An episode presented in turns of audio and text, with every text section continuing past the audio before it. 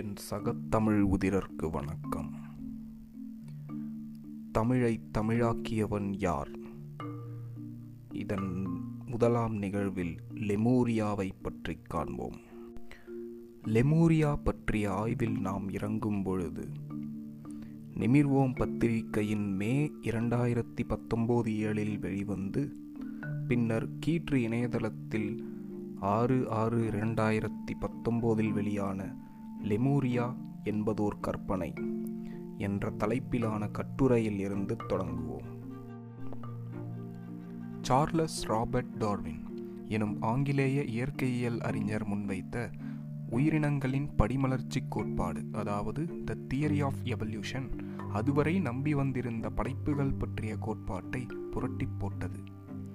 படிமலர்ச்சி கோட்பாடு என்பது ஓர் அடிப்படையான புரட்சிகரமான அறிவியற் கொள்கையாகும். டார்வின் தான் கண்டுபிடித்த உண்மைகளையும் கோட்பாடுகளையும் ஆயிரத்தி எட்நூத்தி ஐம்பத்தி ஒன்பதாம் ஆண்டில் உயிரினங்களின் தோற்றம் அதாவது தி ஆரிஜின் ஆஃப் ஸ்பீசிஸ் எனும் தலைப்பிலோர் நூலாக வெளியிட்டார். இவர் கடல் வழியே ஹச்எம்எஸ் பீகில் எனும் கப்பலில் உலகில் பல இடங்களுக்கும் சென்று குறிப்பாக காலபாகசு தீவுகளுக்கு சென்று உயிரினங்களை பற்றி ஆராய்ந்தார். தியரி ஆஃப் எவல்யூஷன் எனப்படும் படிமலர்ச்சி கருதுகோள் நீர்வாழ்வன நிலத்தில் ஊர்வன மேலே பரப்பன போன்ற உயிரினங்கள் தாமாகவே தோன்றின.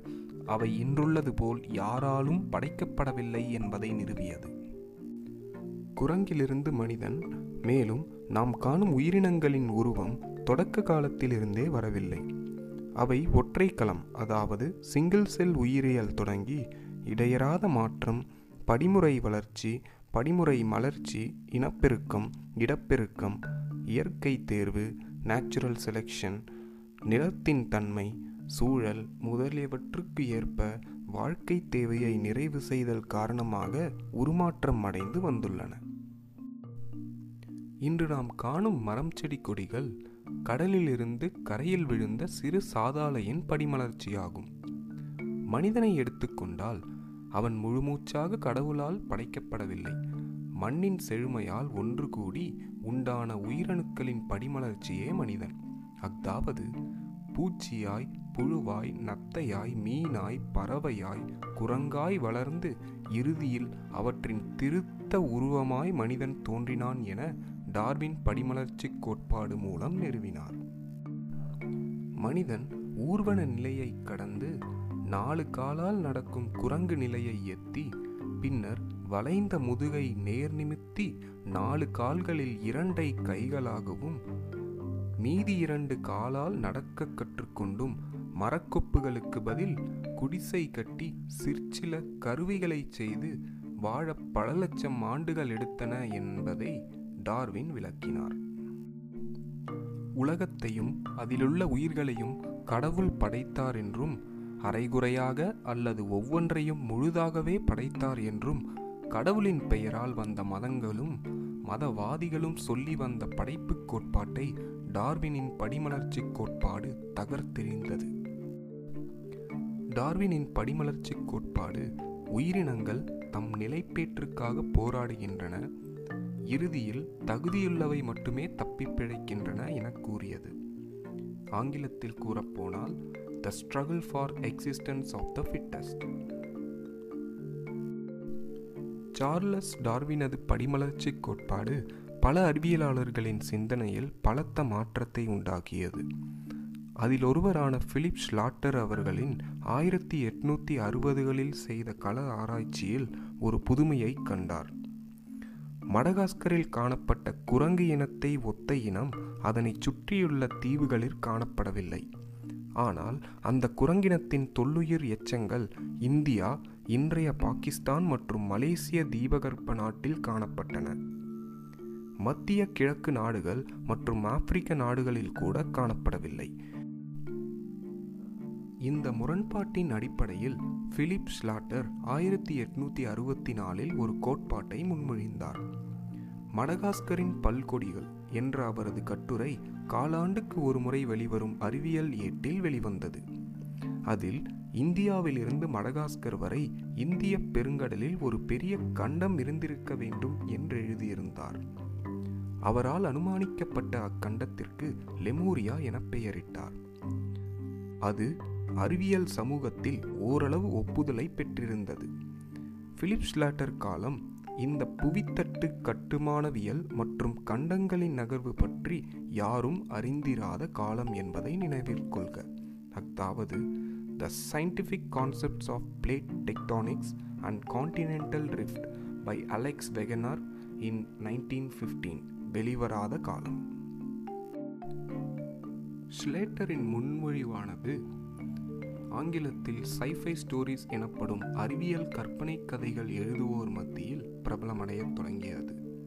அப்படியான கற்பனை கதைகளை படிக்கும் வாசகர் மத்தியிலும் பெரிய வரவேற்பை பெற்றது. லெமோரியா கண்டம் அமானுஷ்ய சோதிடரான மேடம் ஹெலனா பிளவேட்ஸ்கி அவர்களாலும் பிரபலமடையத் தொடங்கியது. அவர் லெமூரியா கண்டத்தின் வரைபடத்தை தான் கண்டதாகவும் சொன்னார். விஞ்ஞானி வில்லியம் ஸ்காட் எலியாட் என்பவர் the story of Atlantis and the lost Lemuria என்ற நூலை வெளியிட்டார். இந்நூலில் விரிவாக இந்தியா மற்றும் பசிபிக் கடல் தொடங்கி ஆப்பிரிக்காவின் கிழக்கு கடற்கரை பிரதேசங்கள் வரை நீண்டுள்ள லெமூரியா கண்டத்தின் புவியியலை விளக்கி எழுதியிருந்தார். இந்த ஸ்காட் எலியாட் ஒரு அறிவியலாளரோ அல்லது புவியியலாளரோ அல்லது தொல்பொருள் நிபுணரோ அல்ல. லெமூரியா என்ற எடுகோல் நிலவிடல் மற்றும் புவித்தகட்டு கட்டுமானவியல் பற்றிய நவீன புரிந்துணர்வு மூலமாக இன்று வழக்கற்று போய்விட்டது. இருபதாம் நூற்றாண்டின் தொடக்கத்தில் ஐரோப்பிய அறிவியலாளர்கள் மற்றும் புவியியலாளர்கள் லெமூரியா பற்றிய எடுகோலை முற்றாக நிராகரித்திருந்தனர். இந்தியா மற்றும் அண்டார்டிகா இடையே புவித்தட்டு கட்டுமானம் இருப்பது இயற்பியல் அடிப்படையில் சாத்தியமற்றது என்றனர். ஏனெனில் நூற்றி எண்பது மில்லியன் ஆண்டுகளுக்கு முன் மடகாஸ்கர் இந்தியாவோடு இணைந்திருந்த போது குரங்கெனும் விலங்கினமே இருக்கவில்லை. அதீத ஆர்வம் காரணமாக சில தமிழ் ஆர்வலர்கள் குமரி கண்டம் அதாவது லெமூரியா என்பது தமிழர் வாழ்ந்த இடம் அங்கிருந்து அவர்கள் இன்றைய தமிழ்நாடு முதற்கொண்டு பல நாடுகளுக்கும் புலம்பெயர்ந்தார்கள் என்று எழுதியும் காணொளி வாயிலாக ஒளிபரப்பியும் வருகின்றனர். குமரிக்கண்டம் என்பது இந்திய பெருங்கடலில் அமைந்துள்ள இந்தியாவின் தெற்கே இருந்ததாக கருதப்படும் ஓர் புராண கண்டத்தை குறிக்கின்றது. இன்றைய குமரிமுனையின் தென்பகுதி காலத்துக்கு காலம் ஏற்பட்ட கடற்கோள்களால் விழுங்கப்பட்டது என்பது தமிழ் இலக்கியங்களாலே நமக்கு தெரிய வருகிறது.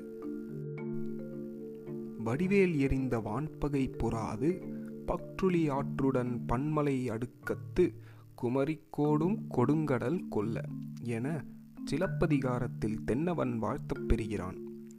பாண்டிய பேரரசு கடல்கோளால் அழிந்தது பற்றிய குறிப்புகளை இறையனார் அகப்பொருளில் காண முடிகிறது. இதில் தமிழகத்தை ஆண்ட அரசர்களின் வரிசையும் தமிழவையில் இருந்த புலவர்களின் வரிசையும் குறிக்கப்பெற்றுள்ளன இது போன்ற செய்திகள் தமிழ் இலக்கியத்தில் வேறெங்கும் இல்லை. நக்கீரரால் கூறப்பட்டிருந்த இந்த கருத்து முதல் நூற்றாண்டைச் சேர்ந்தது என அறியப்படுகிறது. தமிழ்மொழியின் சிறப்பு தொன்மையில் அல்ல அதன் தொடர்ச்சியில் இருக்கிறது. முதல் குரங்கு தமிழ் குரங்கு என்று நிறுவ முயற்சிப்பதில் எந்த மகிமையும் இல்லை. என்ற சொற்றொடருடன் முடிவு பெறுகிறது லெமூரியா என்பதோர் கற்பனை என்னும் கட்டுரை.